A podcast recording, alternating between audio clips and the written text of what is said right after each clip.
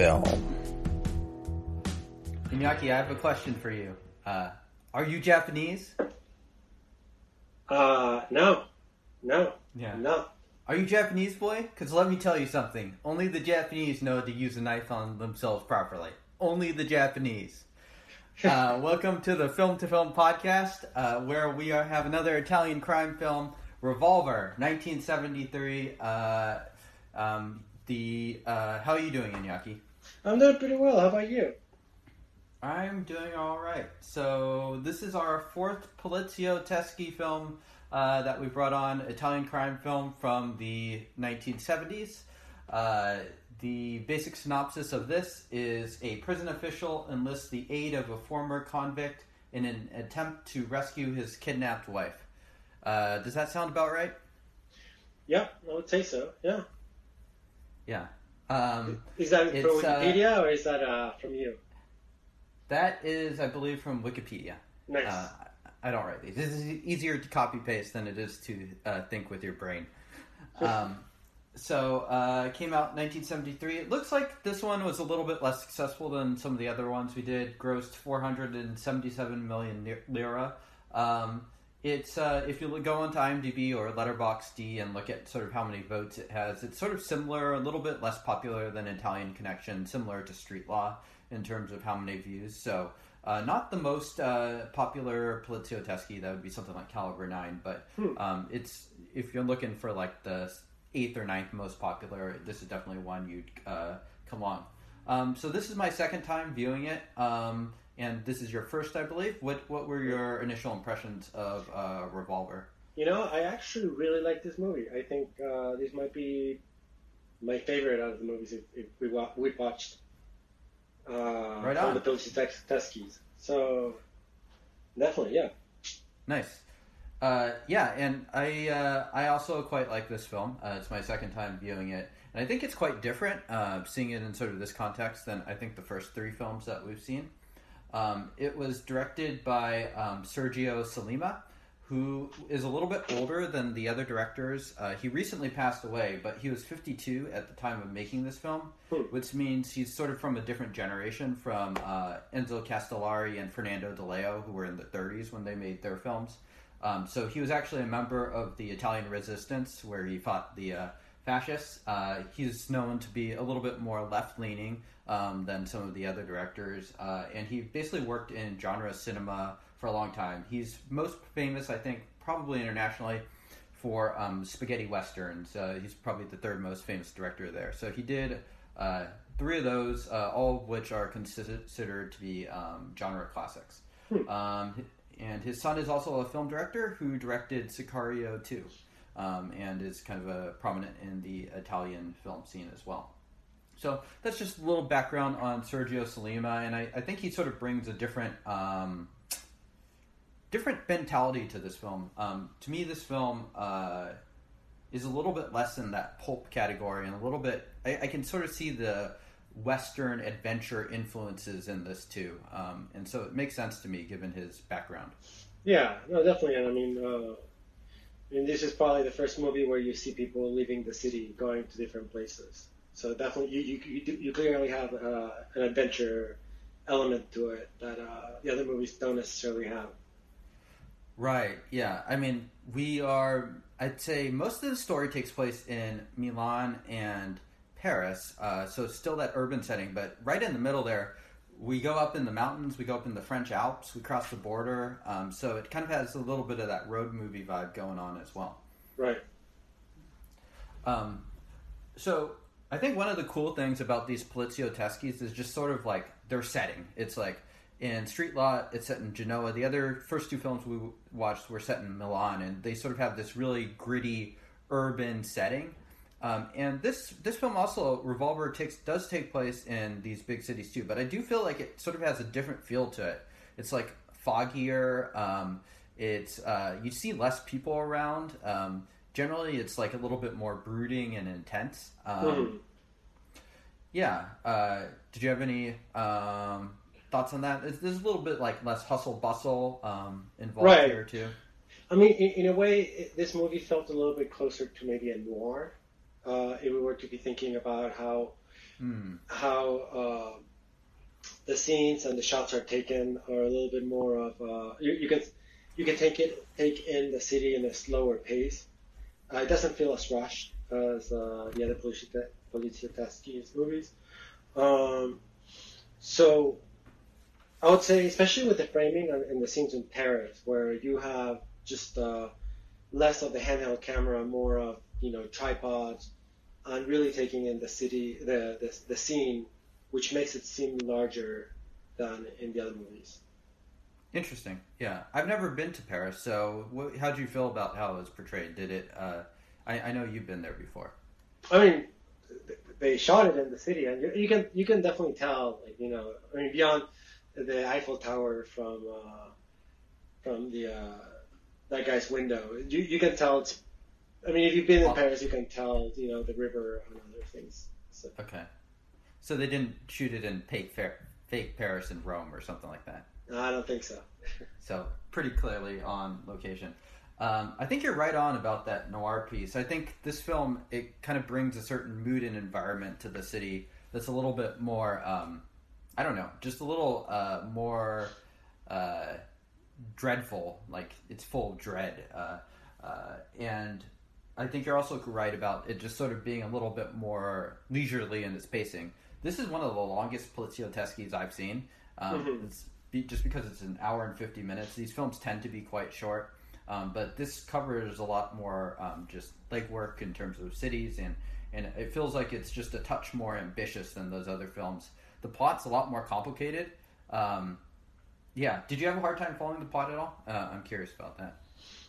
Uh, not following the plot, maybe following the uh, the intentions of the characters, but I think that's Mhm. intended. Uh, I mean, I mean, the plot at the end of the day is pretty straightforward, right? I think the basics of the plot are simple, but if you're trying to figure out what the sort of this is a spoiler filled podcast, by the way.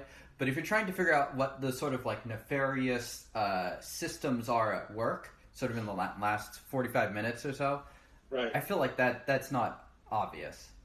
No, I, I guess not. But uh, I mean, I, maybe I'm not 100 percent sure what the antagonist wanted to do. Uh, I forget the name of the man, but uh, but that that the system is all screwed up is pretty straightforward.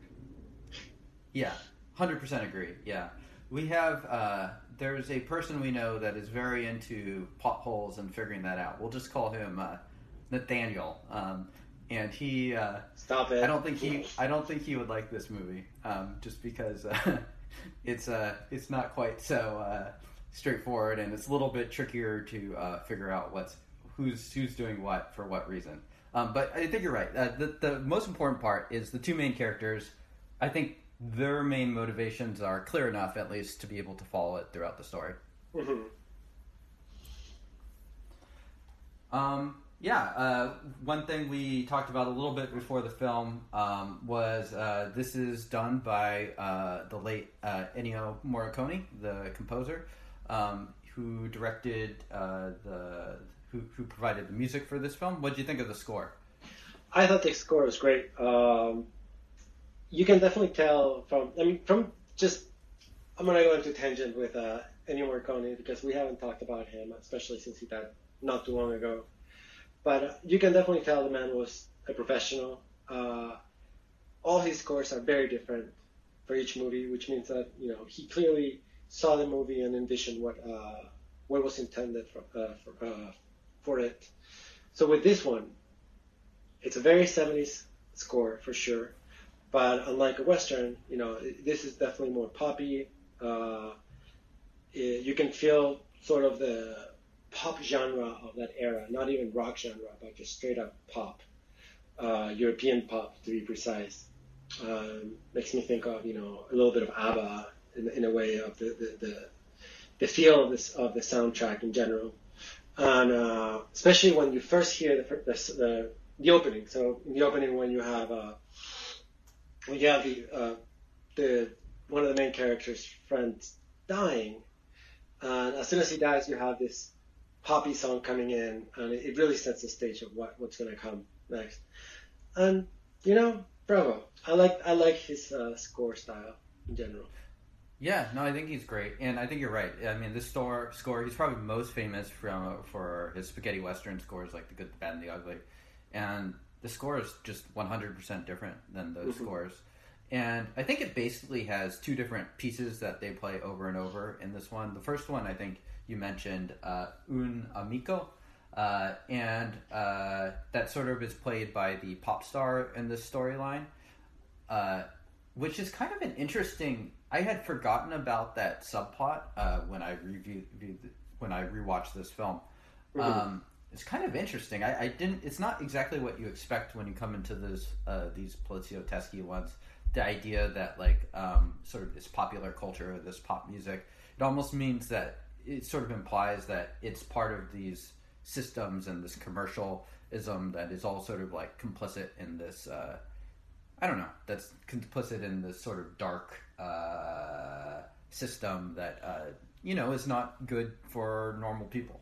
Right, it's complicit and and and also a tool. So the the pop star, he is straight up a tool. Uh, as soon as they don't need him, they kill him. Yeah, yeah, true. Um, but also, uh, just just a cool song. It's a good song. Um, Yeah. And the other one I'd say is more on that. You know, it's just sort of badass. It's, it's just like cool sounding, and that's more of the soundtrack that plays uh, during the action, during some of those fog-filled uh, Milan or, or Paris scenes. Um, and I also enjoy that piece quite a bit too. Um, I think it's just called Revolver. I was listening to the soundtrack right before we started filming, um, so those were the first two songs that come up if you look it up. So Nice. uh, also a pretty cool piece.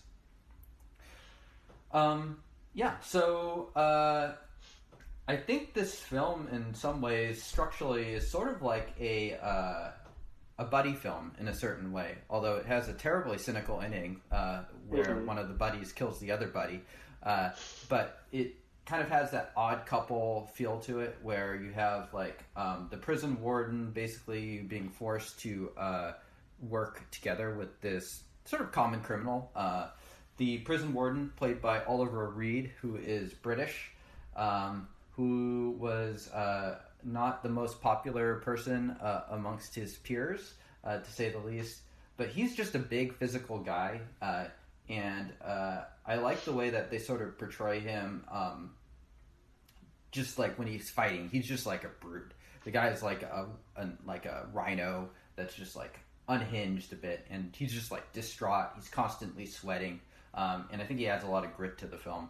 What did you think of the the two leads here? I actually really liked it because neither of them. So a common theme in, in this police TLC movies that we've been watching uh, is that the, the main characters are not necessarily likable. Here you same, you follow the same, similar trend, but you empathize with him a lot more. Uh, and I, I, feel like the actor really brought that in. Uh, really brought this is uh, Reed at least really brought that emotion. Uh, and you know you feel you feel his conflict as well as as well as the other guy, uh, Fabio, I think was his name. F- yeah, Fabio Testi, which sounds super Italian, um, and he Right. is Italian. and yeah, he's uh, he's an interesting uh, actor as well. He's only three years younger than Reed. I would have guessed that they were a full decade apart from just this film. I think Reed looks much older than Fabio Testi does. Uh, he used to be a stuntman. Uh, he's gives he's just a very difficult, different physical presence. He's much more of your stereotypical slim, tall, leading man, athletic. Yeah, and I, I thought because both of them did do have pre- an interesting presence in general. Uh, I would say Reed, he, as you mentioned already, he's kind of a brute.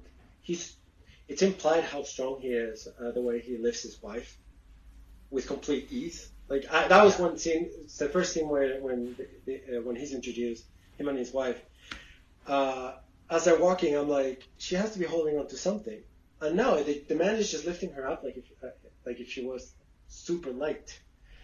Um, and although he doesn't look very uh, very strong, he kind of looks kind of chubby, in my opinion. He, he doesn't look like he's running on the treadmill every day. Exactly. but You know, if if you're doing a team triathlon, I wouldn't want uh, Oliver Reed or playing uh, Vito Cipriani uh, in this movie on my side. But if you were in a barroom brawl, I would pick him hundred percent. Oh, I would yes. want him on my side. Um, well, uh, Sergio Sollima, when he was interviewed about this film, uh, so Oliver Reed is known a bit as a uh, a lover of the spirits. Uh, Oh. So he said, "Well, Oliver was a very lovely person until two or three in the afternoon. Let's say around the twenty fifth or twenty sixth bottle of wine." He could hold the liquor no problem. After that, it would be more difficult. Therefore, we had to shoot the scenes during the early bottles. Just kidding. Well, not really. All right.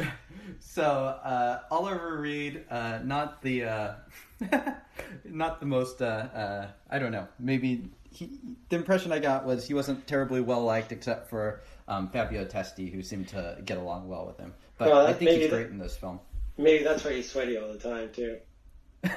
yeah, yeah. I don't know if I could tell when he like what bottle of wine he's on in each shot or not, but I'm guessing. Uh, Many. yeah, More than one. I mean, yeah, twenty fifth or twenty sixth bottle of wine.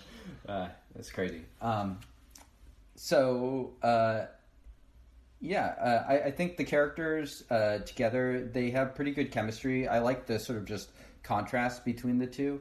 Uh, one thing I like too uh, that Sollima does is this film. You know, it has a little bit less action. I'd feel like, especially compared to the film we just watched, Street Law, which I feel like loves to dwell on the action. It's filled with slow mo. It's Oh, very I, thought, I stylized. thought you were comparing uh, comparing it with To Kill a Man.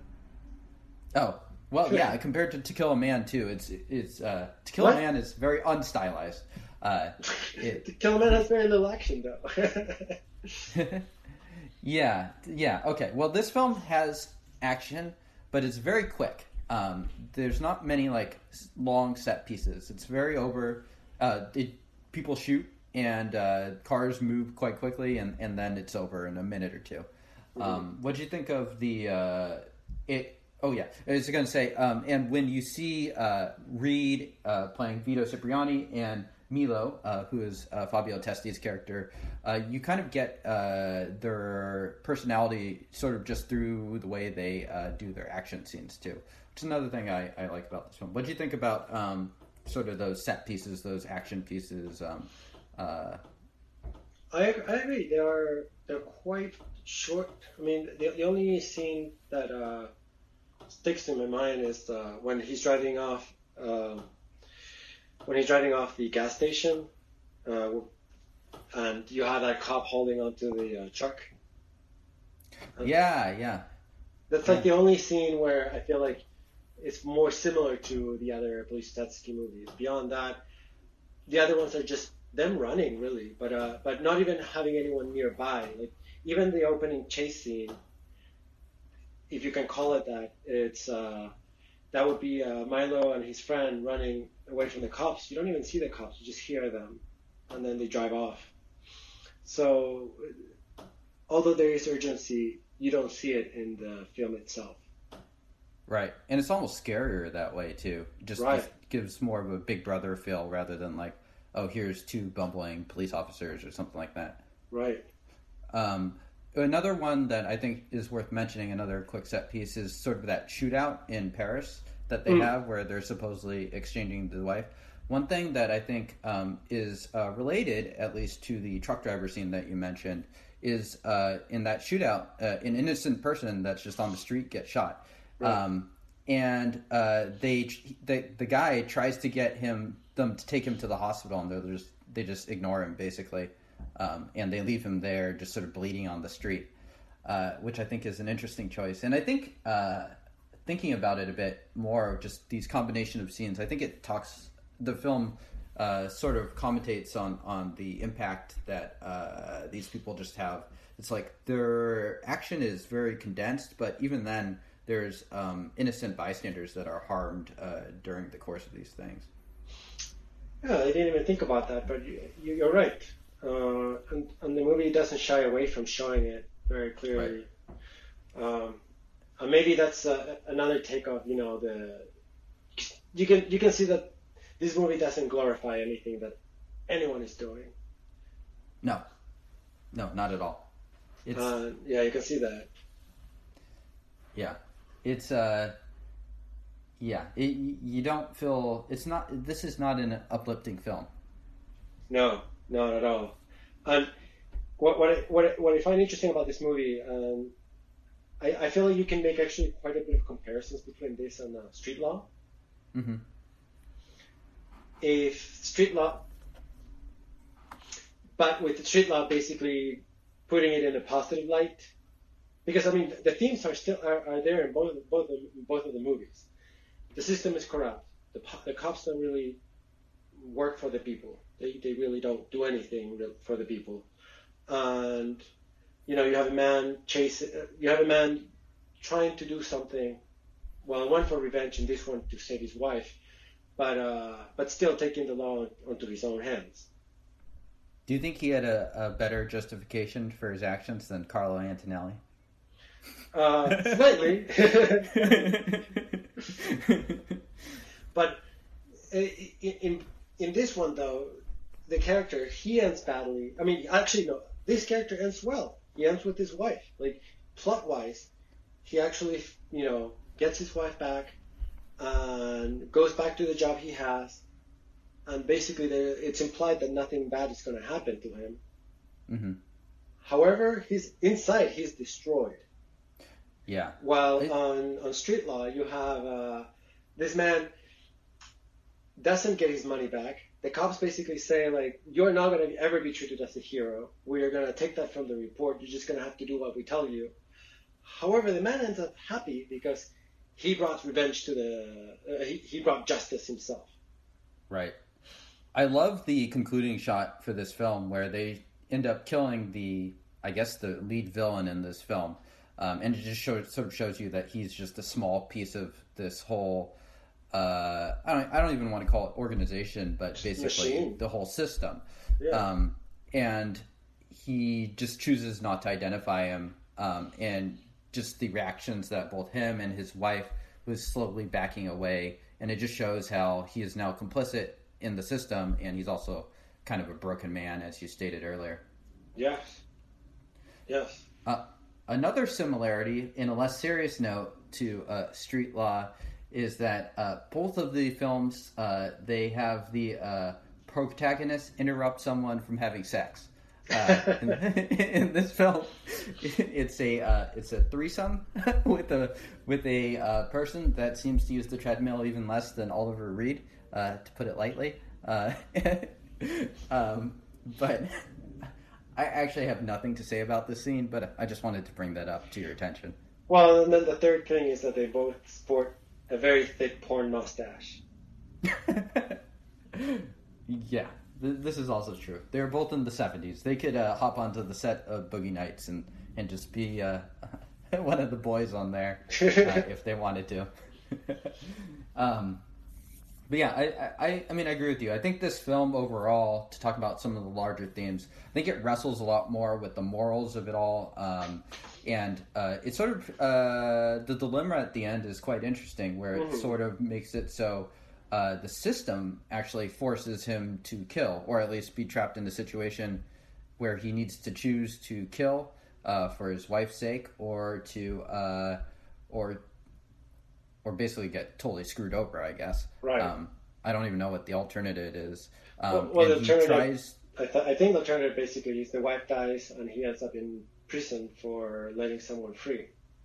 Right. And Fabio Testi's character, or Milo, probably also dies because they'll probably eventually catch him. Right.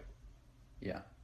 Um, so I think it's uh, the last 20 minutes are almost devastating, just the way that it, it shows that. Um, I, I completely agree. I I mean, so I think maybe the reason I like this movie is because the director and uh, the writer pulled no punches here. Like from the beginning, uh, even the last 20 minutes is where you know the main character is affected by how screwed up the system, uh, how, how the system's fully screwed up. You're gonna see it all, all the way in the beginning, uh, or not all the way in the beginning, but pretty early on that the system is messed up.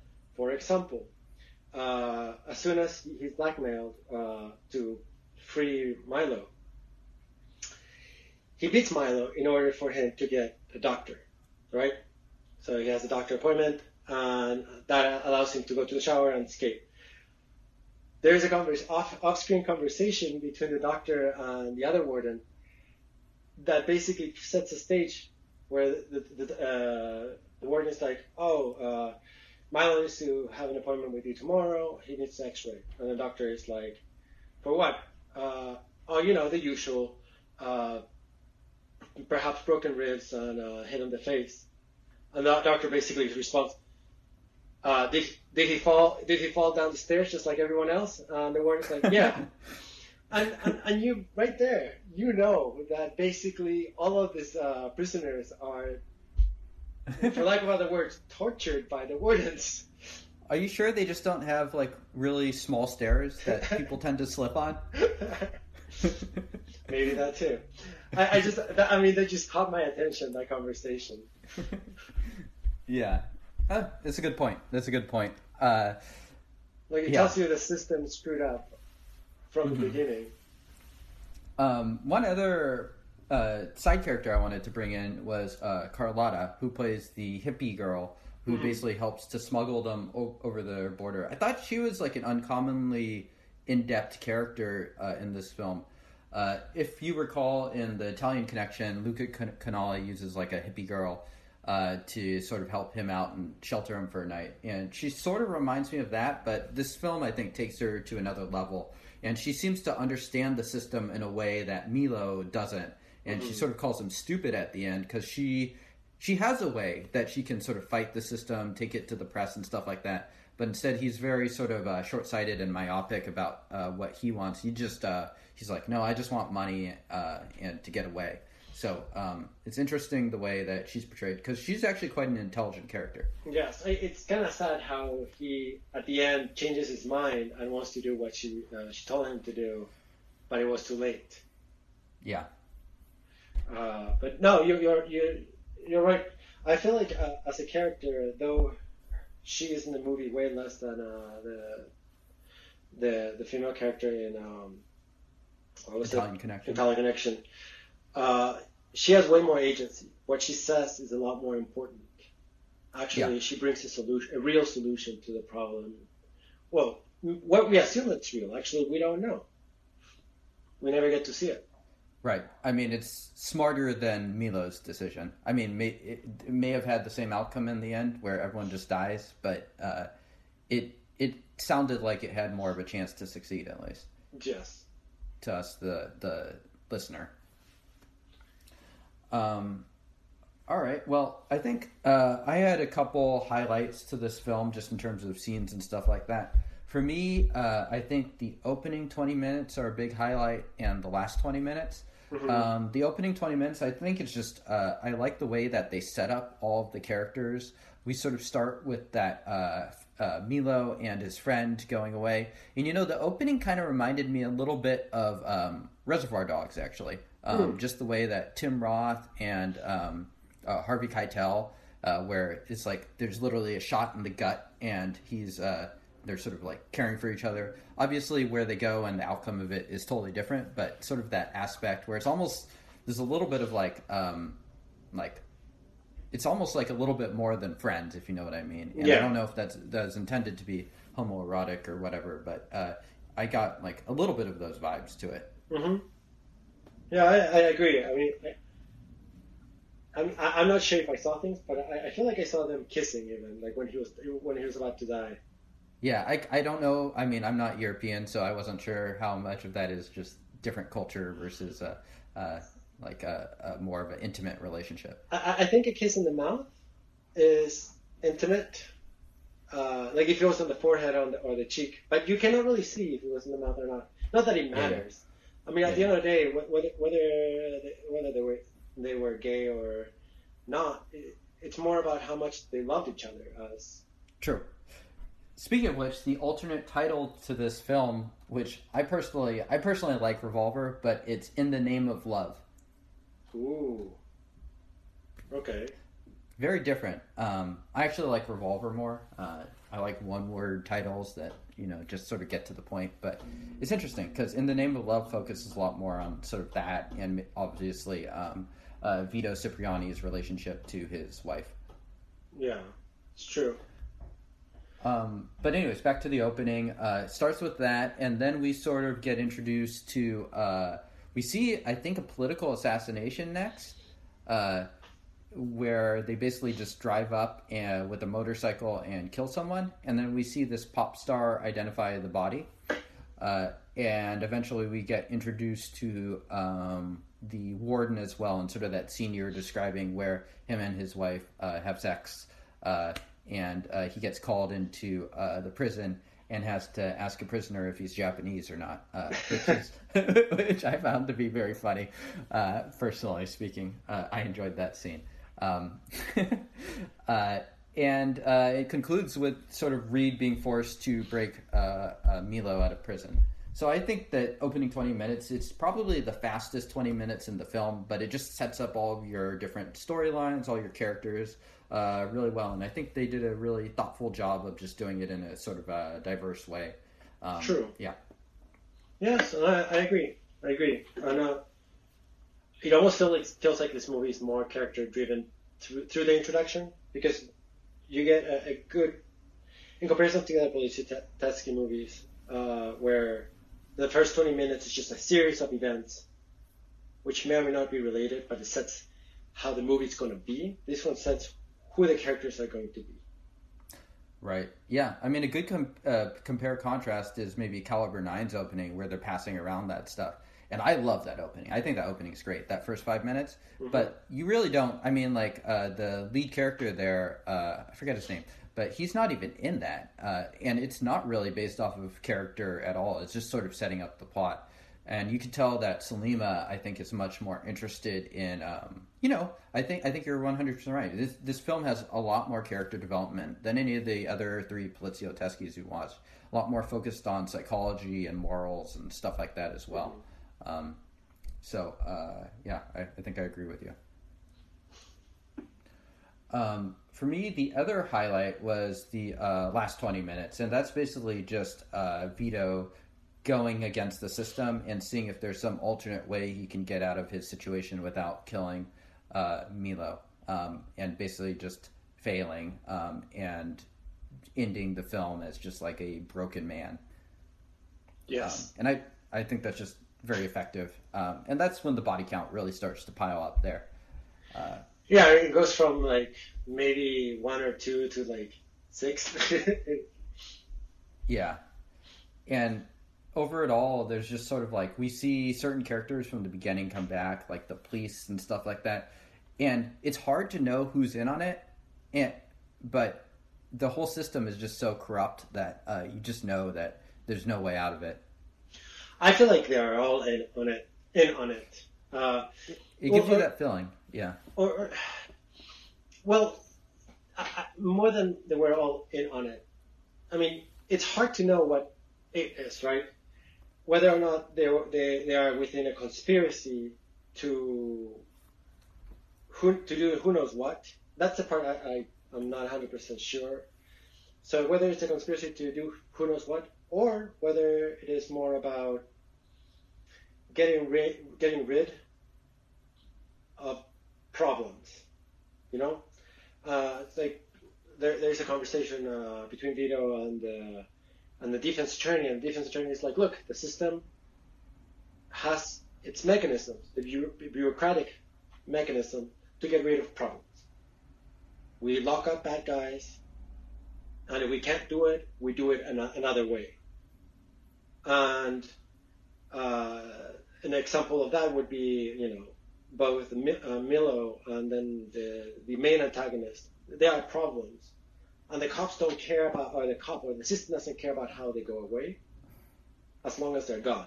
So I think when the cops had had uh, had uh, Vito there, and you know they know they know that Vito knows who each person is. They're like, you kill him, just, just kill him. Why, why don't you kill him? Like, right. I mean, that's basically what the end is. Is like Yeah. a bunch of different bureaucrats saying in different ways to Vito, "You're choosing between your wife and this guy. Is this really a choice?" Yeah, and And basically coercing him into murder. exactly, and and more importantly, it's you can see that there's a value system. It's like one life has a lot less value than the other. Right. uh, and and the antagonist, like at- some moment here, and that's it, that part that I actually do like the police twist when he goes to the cops, the cops convince him, and then you're like, all right, all right, the, the bad guy, he he he owns everyone, but then you learn no, he, he's dead. They kill him. Someone kills him. You don't know who. Maybe the cops. Which means it's there's not no bad guy. It's the entire system, it's the entire society that is just heartless. Right. Yeah, exactly. That is the villain in this. The villain ends up technically dead in this, and you would think it'd be a happy ending, but certainly not the case for this film. Um, so I think that's most of what I had. What do you make of the uh, dubbing in this film? Did it bother you at all, or take you some getting used to? It, it took me some getting used to, um, especially with the with the pop star. I don't know. I don't know if the actor was bad or the dubbing was bad. Uh, and, and, and a little bit with Milo too, but uh, I got used to Milo or Milo. I got used to Milo's uh, dubbing, but with the pop star, the the voice and his face never matched. I'm not talking about the the wording. I'm talking about the emotions being portrayed. Interesting. Yeah. Huh. Okay. Yeah. This film takes me a little bit to get used to it as well, but um, once I get into it uh, a bit more, it's relatively fine. Um, anything you would change about this film? Um, Any criticisms? I I mean, I don't know what technology they had when they were shooting in the Alps. uh, maybe that's the best quality of shots that they could have taken. But I believe that probably not. I believe you probably could have taken better shots in the 70s. Maybe a better camera there. because, and the reason I'm pointing it out is because they, you can tell that the location is really beautiful. You can tell also the location is sort of very, it's very impressive. However, the shots and the colors in, in it were not good. it almost felt like Technicolor. Hmm. Interesting. Maybe I, I bet you it's one of those situations where they only had like a day or two to shoot there for their Mhm. budget, and they were just very limited and limited by conditions and stuff like that. What do you think of the um, sort of Alps interlude uh, in particular? For me, that's the part that feels the most like a uh, spaghetti western or a western, where they're sort of out in a less urban area, um, trying to escape the uh, the police. I, I, I- liked it because in on one hand you sort of have I, it allows you to to take in what's happening because I, I feel like uh, maybe you were right and uh, or, uh, when you said that it's sometimes hard to follow because you know many things are happening at the same time and then all of a sudden they're at the opposite. you're like oh shit okay so they're like going full fugitives like they're escaping through the snow um, Although I do wish there was a little bit more follow through, especially with the helicopter. it just kind of disappears. Yeah, it's like, oh no, there's a helicopter, they're chasing us. Next scene, Paris. if you run fast enough, you can escape a helicopter. Did you know that? Yeah. Um, if it were up to me, I think the film probably could have chopped off 10 minutes or so. I don't know where it would be exactly. Maybe like parts with like that teacher, the person they meet in that classroom, Mm. where eventually Milo turns the the um, uh, the stages on on Vito um, and beats him up, and, and they eventually reach an agreement where they're closer to equals. The problem is that scene is kind of pivotal for their character development and their relationship too. True. So I don't know, uh, but I feel like it's a little bit long um, for what it is. But I, I I have a hard time saying what I would cut. Yeah, I I actually don't know either. Um, I mean, I wouldn't cut the whole scene. I don't know. There's some editing trickery you could have done. I mean, same with uh, the, the scene where he sees his partner, the other warden. when he after he died. Right. Uh, like I wouldn't necessarily cut that scene, but I feel like it has a lot of empty moments that do not add to the scene hmm and dialogue. So you maybe just trim a little bit around the edges, ten Yeah. seconds here, ten seconds there, and just cut it to a little bit more of a, a better length. Uh, what would you do if I came to your house with a prison warden? You came to my house with the prison warden. Uh, Would you would- do everything we said, or or? I'd be like, get the hell out. Why are you having warden here? Is this like the uh, the the Third Amendment or the Second Amendment or whatever, where it's like you can't bring the army to stay at someone's house? Uh, that's a third. The quartering. Third. Yeah. yeah. well, I Yeah. don't think I think prison wardens are exempt from that. So I'll, I'll, I'm going to take a prison warden to your house next time. Uh, I mean, if you want to. uh, well, I hope I don't either. Um, Well, I mean, Okay. right? Like, if you brought the if you brought the warden because you know he's your friend and we're just having a couple of beers, I think that would be fine. Sure, sure, sure. If if our friend Nathaniel ends up being a prison warden, you'd be okay with me bringing him over. Yeah. Okay. Uh, I also wonder the other criticism. I'm not sure if it's a real criticism I have of the film. Is I wonder if they should have simplified the plot just a little bit, and maybe that's just my inner Nathaniel talking. But I like the sort of simplified plots of Italian Connection and Street Law, and maybe this by nature just needs to be more complicated because it's sort of like you're talking about government conspiracy and stuff like that. But uh, it's uh, I think trying to figure out what in the hell is going on with the um, upper level villains is is hard to know. I just I just don't think it matters. Okay, Uh, fair. uh, I think, I think the the, the, the, the exposition, the expositional scene with the uh, defense attorney, kind of makes it very clear, which is like, it doesn't matter. It's just like the system doesn't want someone, so they want you dead. Uh, just don't fight it because if you fight you will it, lose. you will lose. Um, Right. I don't know. Like that, that's why I think I was content enough uh, with with basically not knowing who is in charge of what because I don't think it, it matters. Right. Yeah, and, and maybe some cases that ambiguity makes it more effective just because you're like, I don't even know who to blame for this. Uh, so it's uh, there's no easy bad guy here, and Yeah. it points towards the idea that it's systemic um, rather than just some evil guy in the back, and you get him out of power and you're good. And I mean exactly, and, and even more, uh, uh, Vito was part of that system, and he is technically, but like in the movie, sort of the the biggest character growth in this movie is that Vito basically realizes that not only is he part of the system, but an integral part of it. and, and that the system is not good.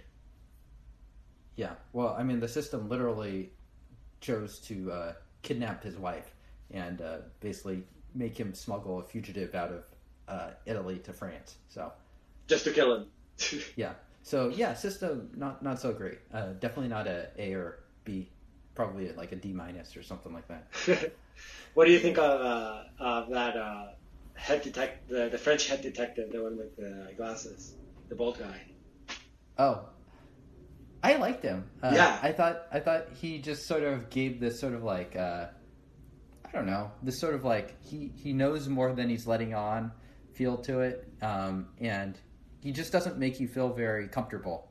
There's just like a feeling of unease. He has like three minutes of screen time, but he's like very memorable. I, Yes. I mean, I, I think he did a good job of maybe in these spaghetti westerns it teaches you that you want to cast like a diverse group of different looking people. Mhm. This film, you're not going to get any of the characters mixed up with one another. They all look different. You have like pop stars, you got hippies, uh, you got all kinds of people, and they're all just physically very different. And the bald warden, or the bald cop, yeah, I I like him.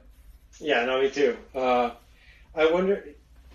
I mean, even the way he's dressed is very different, and uh, yeah, you never know what he's thinking, but you know he's a scumbag. Yeah, yeah, that's true. Um, so one thing I wanted to try for this episode, uh, maybe in future episodes too, um, and I was going to bring up this up with you before we started filming, but I forgot. Was just uh, who do you think won the film? Like, who do you like the most in this film? And it could be a difficult question. You could make the case for like maybe the director, uh, maybe one of the actors, maybe even Morricone or or someone like that. Uh, but I'll go first, so you can have time to think. Um, is I for me, I think Oliver Reed is like the one sort of takeaway I'm going to get from this film, um, and just that sort of like physical presence. I think it's he's uh, really good in this film, and it's the only Poliziotteschi I know that he appeared in, and I wish he did more because he's like, I don't know, having him in like the sort of good guy role. It's just a it's just a different experience, and, and he doesn't really feel like you're. He's both vulnerable, but he's also physically so intimidating that I just uh, I just really enjoy it. Ah man, yeah, that's a good question. Uh, I'm conflicted uh, between also Oliver Reed or the screenwriter.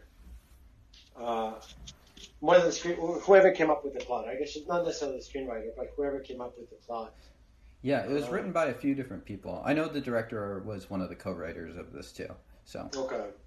Um, and and just because I, I mean, it, it, they uh, Oliver Reed on, on, on on this, he worked really well with this plot because at the beginning he's not necessarily a likable guy. He's just very imposing.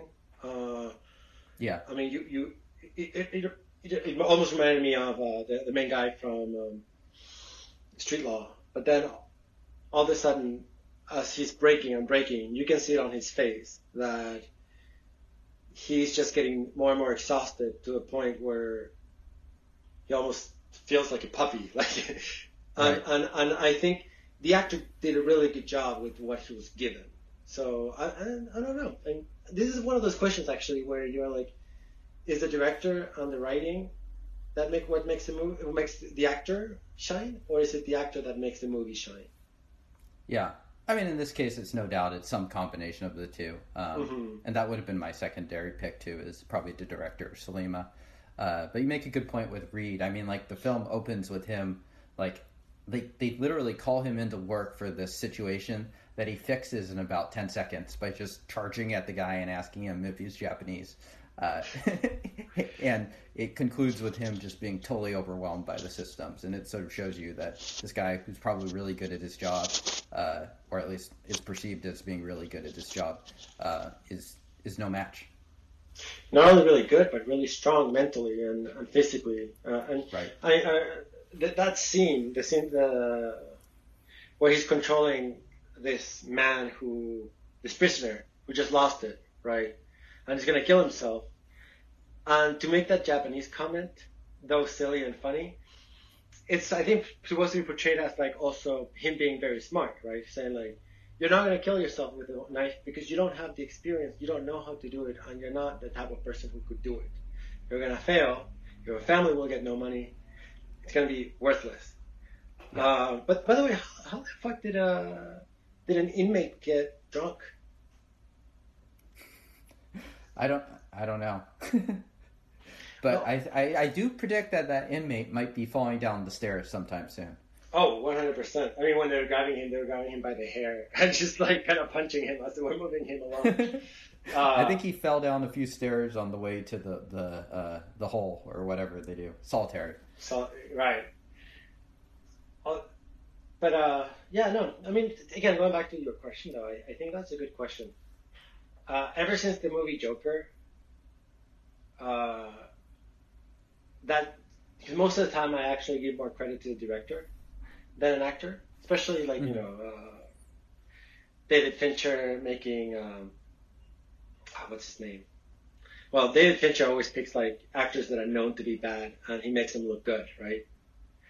Mm-hmm. But then you have the Joker, where you have Joaquin Phoenix acting with uh, uh, for a okay director. I mean, the movie's okay, but Joaquin Phoenix is the person who makes the movie. Yeah, you're not someone that thinks Hangover is the best film of the last 13 years. It was funny when we watched it in college. Yeah, yeah, I mean that. I mean, the Joker is kind of the perfect example of an example of a film where you would say, "Who won that movie?" It's like there's not even a conversation that it could be the director. It's Joaquin Phoenix, one hundred percent. Yeah. But then it, uh, with David Fincher, uh, and uh, I think Gone Girl is the best example where you have Ben Affleck. No, no, Ben Affleck, I actually think think Ben Affleck is a good actor. Um, oh, Neil Tyler Patrick Perry. Harris? No, no, Tyler Perry. Oh, Tyler Perry. Yes, yes, good, uh, good one. Actually, same with Neil Patrick Harris. Neither of those two are necessarily good actors. Uh, yeah. David Fincher makes them shine. Yeah. I mean, Tarantino also known for not necessarily taking bad actors, but like just putting people and using them really well. Um, True. Anyways, we're getting kind of on a tangent. So it sounds like you are a split vote between the creators, the writers of this film, and uh, Oliver Reed. Mm-hmm. Yes. Sounds sounds good. Uh, any last words about this film uh, before we wrap it up? Uh, yeah, I actually wanted to comment on the prison uh, the escape was ridiculous. Like the prison had has loose boards keeping prisoners inside. Like the inmate, like the, uh, like when Milo was escaping, all he had to do was rip off, rip off a bunch of loose uh, uh, loose boards, and that's it. I thought that was pretty hilarious. Like yeah, I recently watched uh, a French prison break movie called Le Trou, and okay. that film they literally have to dig a hole, like hike for two kilometers or so, uh, break into the sewer system, dig another ten foot hole, and then uh, and then escape through the sewer and grab a taxi. And the whole film is them doing that, and then in the last five minutes, someone informs on them and they get caught. so this this is not the same prison. I mean, we could have made that uh, the prison break-in to be more of a part of that uh, that film, but you would have had to add like an hour to it or something. Right, right. Well, I mean, now, now that I'm thinking about a prison break, uh, the worst prison break scene that I've ever seen is uh, Star Wars. Um, uh, what was it? Uh, the Last Jedi, where you have a manhole literally in the prison, so they escape through the manhole. Seems like a design flaw. Yeah. Just a little bit. Okay, so uh, if you need to escape from a prison, uh, maybe check out Milan if you want to commit crimes. Uh, not not the worst place to get locked up because you might be able to get out on your own. Although you'll fall, uh, you will fall down the stairs very often. true, true. You might suffer some uh, prison guard beatings in the meantime, but uh, it's also you know a twenty five percent chance of escaping, so not bad there. You can take your chances there. Uh, any other last words, Iñaki? No, no. I think uh, I think that's that's all I gotta say for this movie. I, I highly recommend it. I think this is probably was my favorite out of the Poliziotteschi. Yeah, uh, we are bringing on all films that I really like, so I also highly recommend this film too. Definitely, a, would you call this film a little bit classier and more complex than the other ones? Yeah, definitely. Yeah. Uh, okay. Especially with the dialogues. Yeah, I, I think the dialogue is more thoughtfully written than the other ones, which mm-hmm. you know are fine, but they're nothing special. Uh, do you know what we are watching uh, in two weeks? We yes, I do. So we're going back to South America. This time uh, we're watching the Argentine film Wild Tales. So you get three for the price of one, maybe four. I forget. So it's a it's an anthology. So you get four different stories. Right on. Sounds um, good. So, so uh, yeah, we'll be uh, talking about uh, some more South American films, and then we'll go back to Italy again. I mean, that seems to be the uh, the pattern of this podcast. Uh, thank you all for tuning in. Uh, you can shoot us a email at zafilmtofilm at gmail.com. Subscribe. follow us on the Twitter. anything else I'm missing? Uh, we don't have an Instagram page yet, but uh, if if if people really want to see uh, our lovely pictures, then uh, you know, let us know through email or Twitter.